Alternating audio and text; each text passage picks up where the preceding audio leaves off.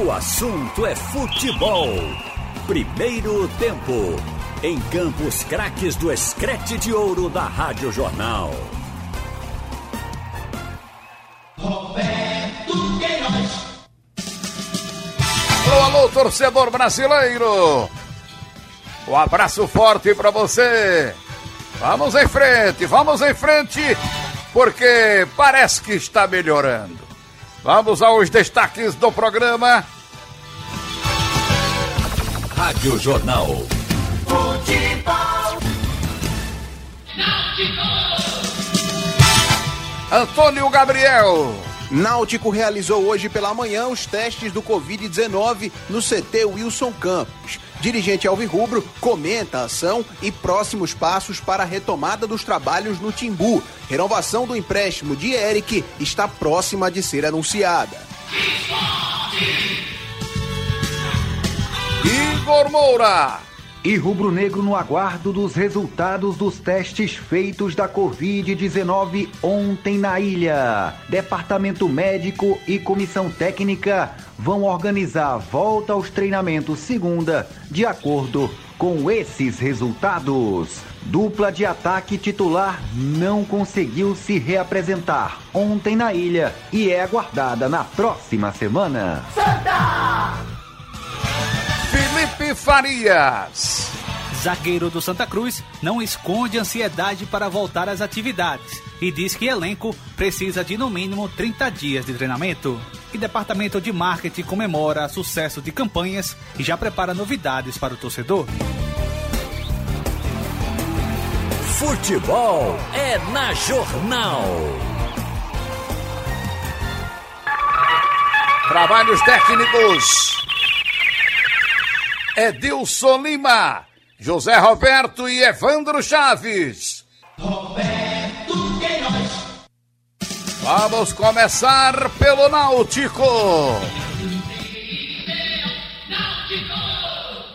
Antônio Gabriel.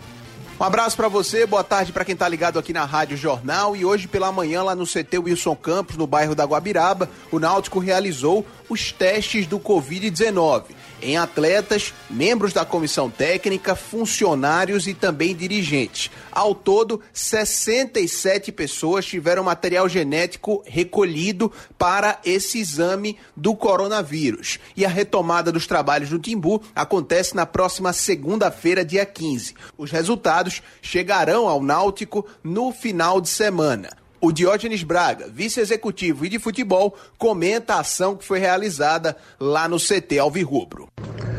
Bom, o procedimento de coleta de material para realização dos testes foi realizado agora pela manhã. É, tudo correu da melhor forma, toda a preparação do clube funcionou muito bem, o sistema drive-thru funcionou muito bem. É, o, o laboratório fez o convênio com a Federação Pernambucana fez um grande atendimento também. Tudo que foi colocado à disposição dele fez, fez com que eles trabalhassem é, da melhor forma.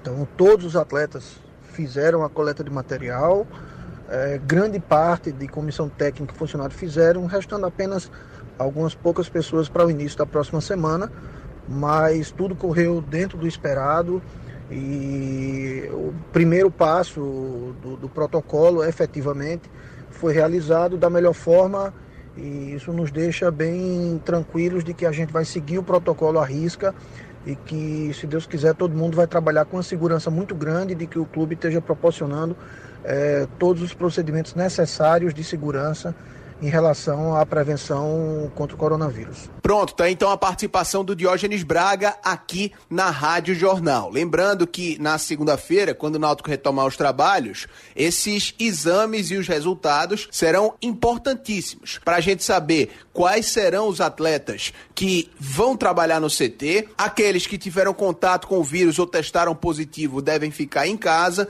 sem falar nos funcionários e em outras pessoas ligadas ao dia a dia do Náutico. Primeiramente, o clube vai separar grupos de 5 a 7 jogadores para a realização de trabalhos específicos da parte física.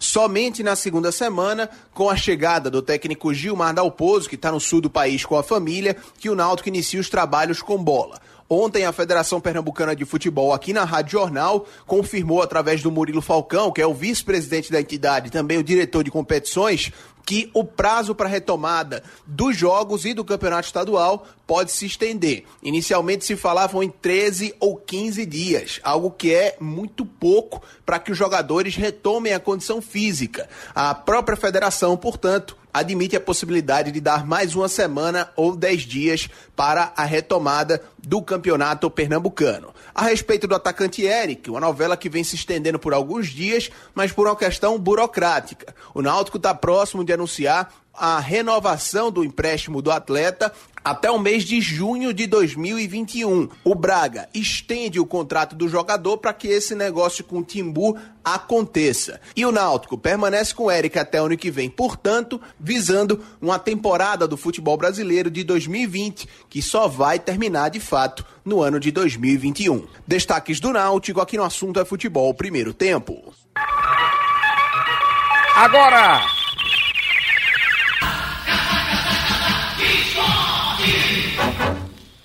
Contando tudo do esporte, Igor Moura.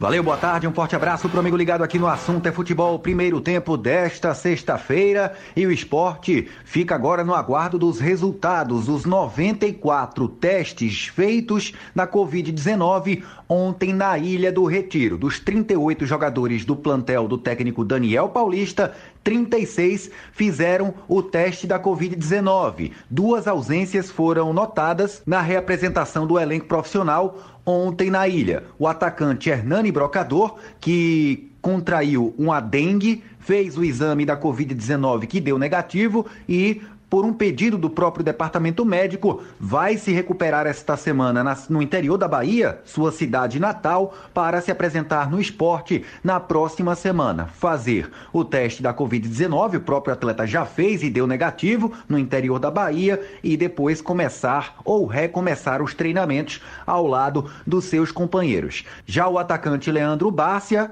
não se apresentou por um motivo diferente. Com a diminuição drástica da malha aérea, principalmente de voos internacionais, o atleta ainda não conseguiu achar encontrar um voo de Montevidéu, capital uruguaia, sua terra natal, para a capital pernambucana. O Departamento de Futebol do Esporte também fica no aguardo do Leandro Bárcia na próxima semana. O detalhe é que essa dupla marcou sete gols dos 17 que o esporte fez até agora na temporada 2020. Comissão técnica inteira também fez os testes da Covid-19, assim como todos os funcionários ligados diretamente ao futebol e que terão acesso ao CT rubro-negro na volta aos treinamentos a partir da próxima segunda-feira. Até o presidente Milton Bivar fez teste da Covid-19. Falando no presidente rubro-negro, que segue no aguardo daquele aporte financeiro que a CBF deve destinar a todos os clubes da Série A do Campeonato Brasileiro, um adiantamento, o presidente negou que o esporte tem interesse na contratação do meio-campista Matheus Friso, de 21 anos, ele que é cria da base de São Paulo, foi ainda para a base do Grêmio de Porto Alegre e chegou a jogar 22 partidas ano passado no time de aspirantes do Grêmio, no Sub-23. Se destacou a ponto de ser promovido ao elenco profissional nessa temporada pelo técnico Renato Gaúcho. Milton Bivar negou que o esporte tem interesse na sua contratação. Mesma resposta deu o executivo de futebol do Grêmio, Klaus Câmara, ex-esporte, que negou que o esporte tenha procurado a direção do Grêmio para formalizar uma proposta pelo Matheus Friso. A gente escuta aqui no assunto é futebol primeiro tempo o lateral direito Raul Prata falando dessa volta para os testes e dessa volta aos treinamentos no CT. É muito feliz, né, de estar tá podendo voltar a treinar agora e também porque o clube vem fazendo os testes todos, né? Então é, isso é importante, né? Nesse começo, fazer os testes antes e o clube está tomando todas as, as precauções possíveis para que a gente volte a treinar é, com condições boas, né? Então isso é importante e nós jogadores, eu também, estou é, muito animado para essa volta porque faz tanto tempo que a gente não, não treina, né? não, não joga, então é, que bom que, que estamos né, perto desse retorno agora e, e muito feliz em voltar a treinar e logo logo a jogar também, né? Palavras do lateral rubro-negro, Raul Prata, aqui conosco no Assunto é Futebol, primeiro tempo.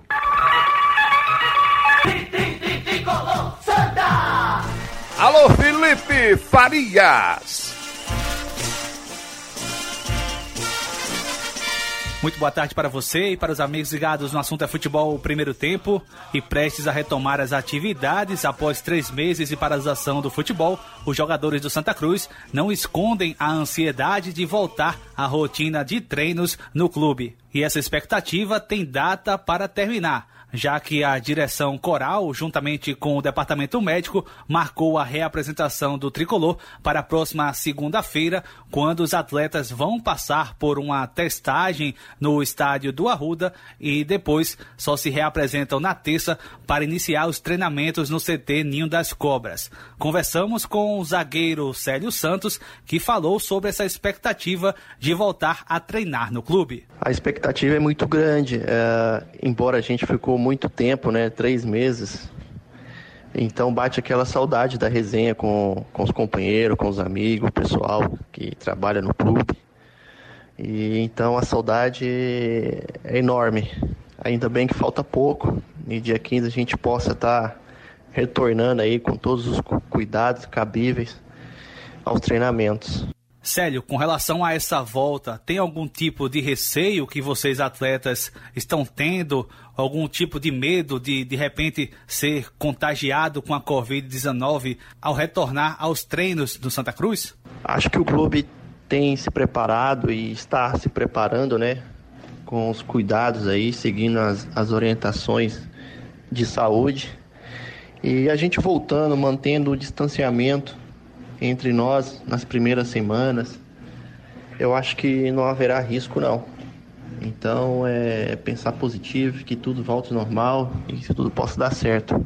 E sobre essa volta, qual é o tempo necessário que você acredita que o técnico Itamachula e vocês também precisariam para retomar a forma física e também se condicionar na parte técnica e também na parte tática? Bom, a volta, a gente sabe que não vamos não vamos ter muito tempo, né, para poder nos preparar.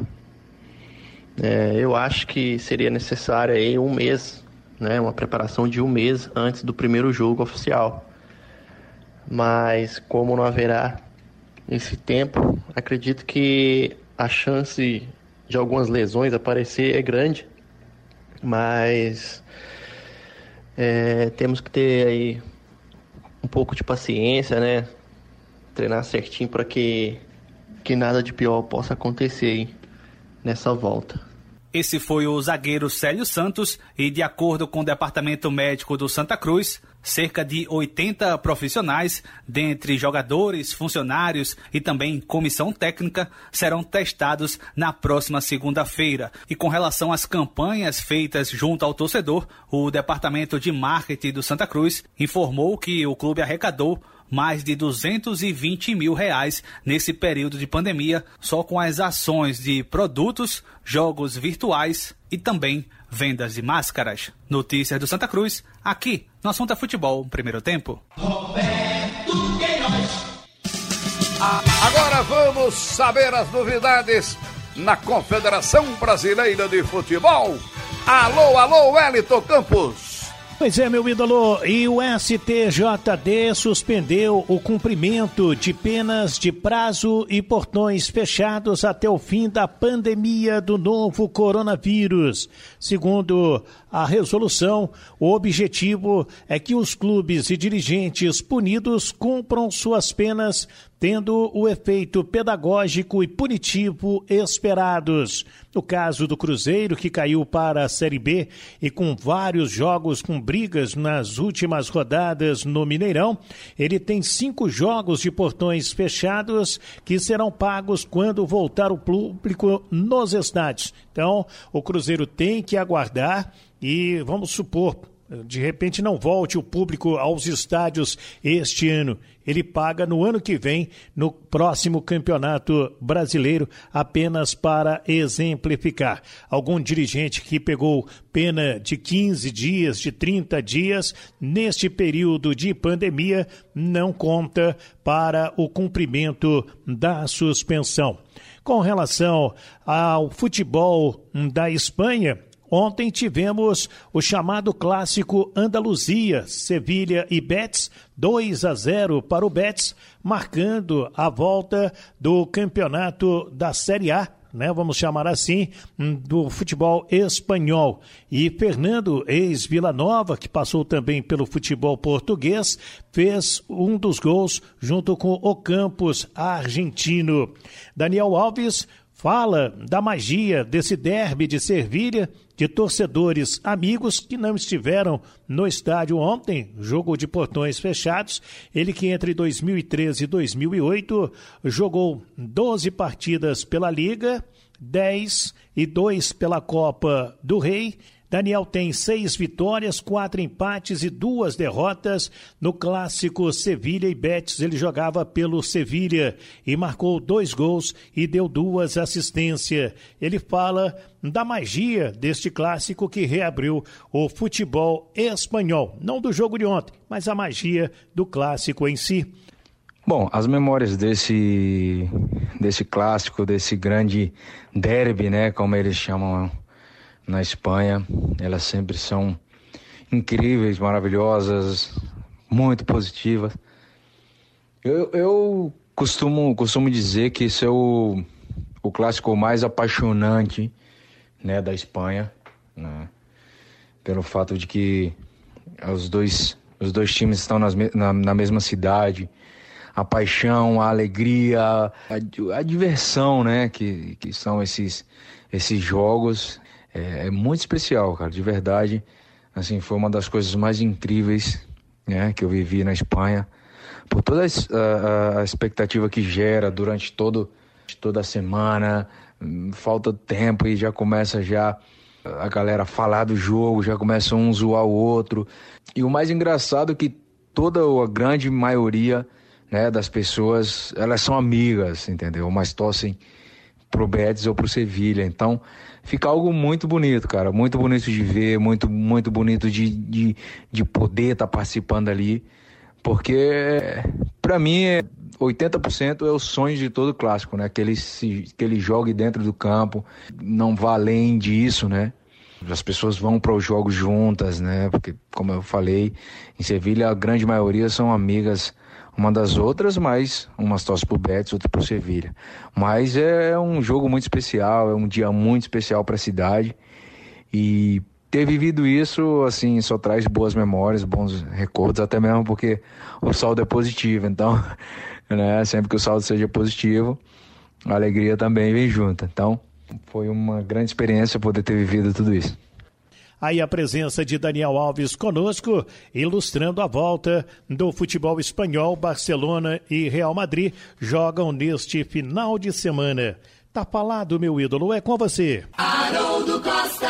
Boa tarde para você. No ar pela Rádio Jornal, o assunto é futebol segundo tempo. Hoje, sexta-feira, dia 12 de junho de 2020. Estamos juntos para toda a rede aqui na Rádio Jornal Recife, Caruaru, Garanhuns, Limoeiro, Pesqueira e Petrolina. Na internet, no site da Rádio Jornal, que é o radiojornal.com.br e também nos aplicativos aplicativo da Jornal, que você baixa aí gratuitamente para o seu smartphone, para o seu dispositivo móvel. Com produção técnica de José Roberto, o Homem de Camutanga e Edilson Lima. Muito bem, comigo aqui Alexandre Costa e Roberto Queiroz. É, eu começo aqui com uma explicação que o nosso Felipe Farias me mandou, agora há pouco, sobre o tema testes da Covid-19. É que o doutor Mário, o doutor Antônio Mário Valente, do Santa Cruz, é, ele teria passado a informação de 60 testes, mas ele corrigiu essa informação e disse que seriam realmente 30, como nós ouvimos ontem, inclusive aqui, o Murilo Falcão, da Federação Pernambucana de Futebol. Então foram 30 testes. Informação corrigida. Ah, o excedente, ou seja, quem estiver fazendo mais, e está todo mundo fazendo mais, o esporte fez mais de 90, o Náutico hoje fazendo mais de 60, o Santa Cruz entre 80 e 100 na segunda-feira, é, cabe ao clube custear. Agora, esse preço será menor, né, porque a, F, a federação já tinha firmado a parceria com o laboratório e aí os preços ficaram mais baixos para os clubes por causa dessa parceria. Então, tem 30 garantidos pela federação. Acima de 30, o clube entra com a outra parte. Então tá esclarecido aí, Alexandre. E tá todo mundo acompanhando é, esse processo, Roberto, também de é, da testagem dos jogadores. Né? Ontem foi o esporte, hoje o Náutico, segunda-feira o Santa Cruz. É o protocolo médico que está sendo respeitado para a gente ter a volta aos treinos. Inclusive, é, o esporte volta aos treinos na segunda-feira, em pequenos grupos. Os resultados devem sair aí nas próximas horas. O Náutico também espera os seus resultados até amanhã. O Santa Cruz espera os resultados, inclusive, na própria segunda-feira, já para saber quem vai poder se integrar para essa preparação física. Tá todo mundo respeitando aí o protocolo CBF, Alexandre. Boa tarde. Pois é, Haroldo, um abraço para você, boa tarde, boa tarde para o Roberto, para o amigo ligado aqui na Rádio Jornal. E eu diria até que houve uma certa incompatibilidade financeira e de pensamento também dos clubes com a federação, porque os clubes alegaram que não tinham dinheiro né, para bancar todos os testes. A federação cedeu uma parte, mas obviamente que não daria para bancar tudo. Então, deu grande parte, né, eu diria que a maior parcela foi cedida pela federação e com os clubes também arcando com aquela responsabilidade de colocar o restante. Aliás, semana passada o Santa Cruz foi o primeiro a se manifestar dizendo que os testes cedidos pela federação não dariam para todo o elenco tricolor. E daí por diante, né? O Náutico, o esporte também.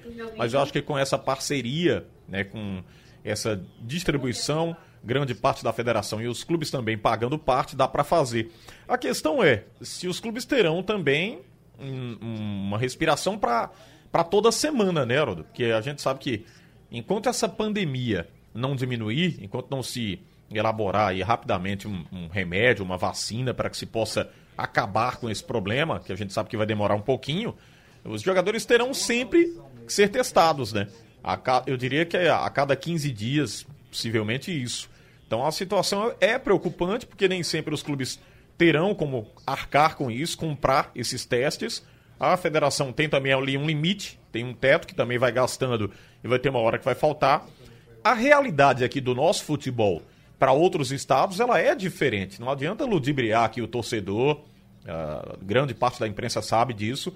Os clubes têm dificuldade em pagar os salários, né? arcar com os compromissos aí, com direito de imagem, salário, enfim, percentuais que os atletas têm direito. Imagine só tirar algo ali já fora do, do, do comum, fora da programação, fora do planejamento, para sequenciar os trabalhos. Então, essa dificuldade vai sempre permanecer, vai prevalecer. E eu diria até, viu, Haroldo, e amigo ouvinte aqui da Rádio Jornal, que a FPF já deveria se preocupar muito mais em como concluir esse estadual. Acho que os times que estão ali na, na, naquela parte de baixo né, da tabela, prestes a caírem para a Série A2, se possivelmente não caírem, criar um, um, estadual no próximo ano com mais equipes seria uma solução, colocando os dois que teriam acesso aí para o ano de 2021, não derrubar ninguém esse ano porque tem elenco aí que não vai poder ser reorganizado. Alguns sim. O caso do Afogados já anunciou, né? Vai testar jogadores, está voltando, tem uma verba para isso, se preparou, apesar de ter faturado lá na Copa do Brasil e ter alegado que vai construir um CT, mas tem um dinheirinho em caixa que dá para sobreviver para restante do campeonato e pensando também na Série D, o Central, a gente não teve notícias nesses últimos dias, mas crê que também passe por uma dificuldade. O presidente esteve aqui na Rádio Jornal em entrevista há 20 dias mais ou menos e disse que havia muita dificuldade para pagar, para concluir o Pernambucano e não sabia como estava projetando ali, é, não, como se virar para a quarta divisão, que o Central também está na Série D do Brasileiro. Essa dificuldade ela vai permanecer e com mais força, né? Eu diria que vai aumentar depois dessa pandemia. Tudo isso está sendo estudado. A federação não pode ajudar os clubes assim o tempo todo, não pode bancar os clubes. Até estava ouvindo aqui os meninos falando sobre a ajuda da CBF, ajuda da FIFA para clubes. Eu acho que a CBF não tem obrigação, né, de ajudar os clubes, não. Ela pode fazer empréstimo, pode é, ceder ali, parte do, do, dos seus lucros, mas a obrigação mesmo de ajudar, não, porque os clubes têm como se virar, né? Tem como se gerir, tem como se, se programar para isso. Infelizmente, algumas equipes não se planejaram, essa pandemia também não estava planejada e muitos vão passar por mais dificuldade do que já passaram do início do ano até agora, viu, Haroldo? Ô, Roberto, vai ganhando força também essa ideia da, da, da sede única, né? É, a Copa do Nordeste, inclusive, vai ter uma reunião hoje e na terça-feira uma nova reunião será realizada e eles estão aguardando né, essa volta do futebol, até para que esteja todo mundo treinando já, para ter a chamada isonomia, né? Todo mundo já treinando, para não ter aquela situação de um time já treinando há 20 dias e o outro tá treinando há 5 dias. Aí vai dar errado você fazer um jogo assim. Mas vai ganhando força, algumas ideias vão ganhando força. Será que não dá para fazer uma sede única? Né? Ideias que vão surgindo para essa volta do futebol aos poucos, sem torcida, só lá na frente é que a gente vai poder ter torcida novamente, Roberto. É, é uma coisa complicada, viu, Haroldo? O, o, a conclusão do campeonato, eu estava ouvindo o comentário do Carlyle, e ele abordou aí várias coisas, vários assuntos que estão sendo tratados pelos clubes. É, viagem, o, a, a, o, o ajuntamento de jogadores no ônibus, são quantos? 30, 40 jogadores no ônibus é, é complicado, é complicado. O vestiário, o vestiário apertadinho de alguns estádios para botar 30 jogadores, mais o técnico, mais o preparador físico. Enfim, tem um, um, umas coisas aí é, para serem superadas para voltar. Eu vi também o Carlyle falando que a federação está defendendo fazer todos os jogos na arena. Isso. Mas de qualquer maneira, os clubes do interior têm que vir para cá, não tem? É, tem deslocamento. Pois é, os clubes.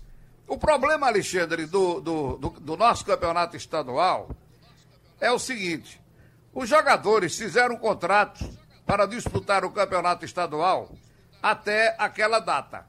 Aquela data. Aí o que acontece? Os jogadores que não tiveram nada com isso, nem os clubes tiveram nada com isso, eles tiveram que parar o campeonato e, e mesmo assim pagar os jogadores. Aí como é que é o dinheiro para pagar esse complemento, mais um mês de contrato? De contrato com vários jogadores. É complicado. Aí eu não sei, a, eu sei que a CBF não tem a obrigação de, de, de, de pagar salário de jogador dos clubes. Agora, essa ajuda que. Ajuda não, a CBF está dando aí um empréstimo para os clubes da Série A e da Série B. Série C e D, nada. Então o que acontece? É complicado, é complicado terminar o campeonato. É complicado. É, pelos, a... pelos problemas que os clubes têm. Esse caso do não rebaixamento já está já tá acontecendo no campeonato francês. O campeonato francês ele foi encerrado.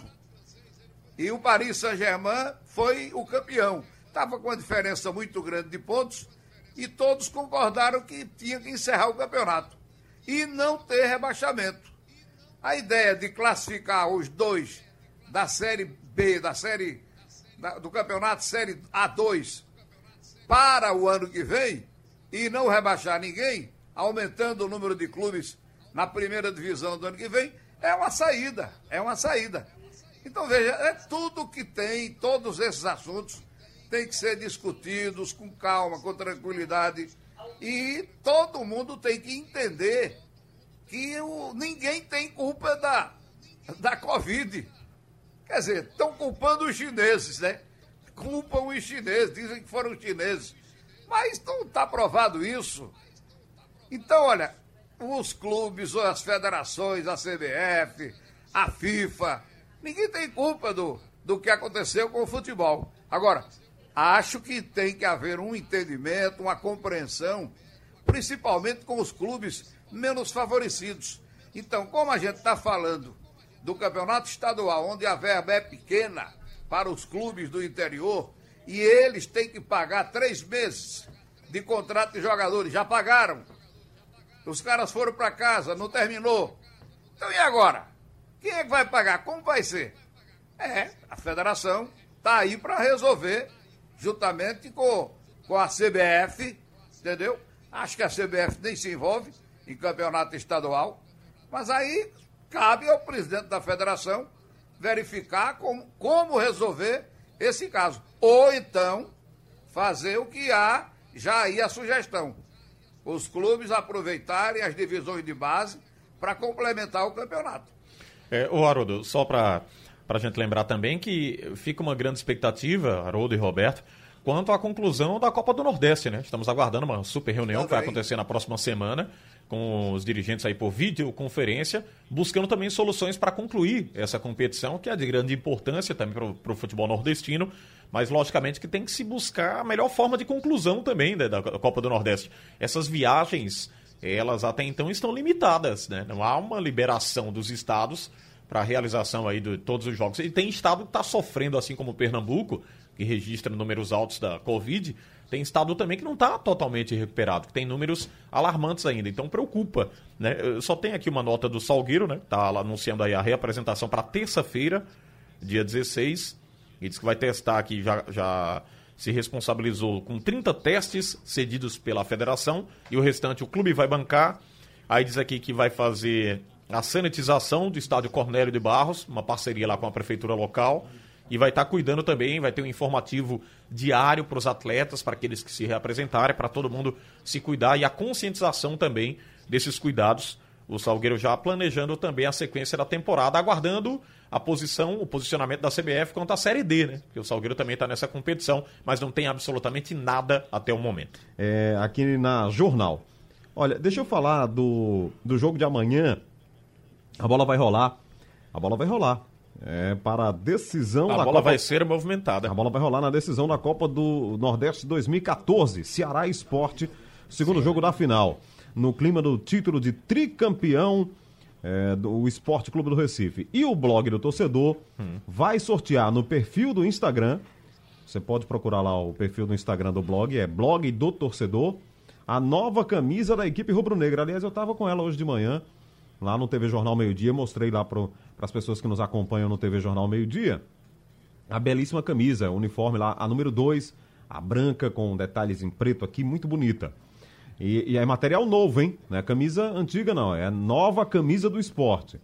O prêmio é... Você vai concorrer aí na, na no blog do torcedor, no Instagram.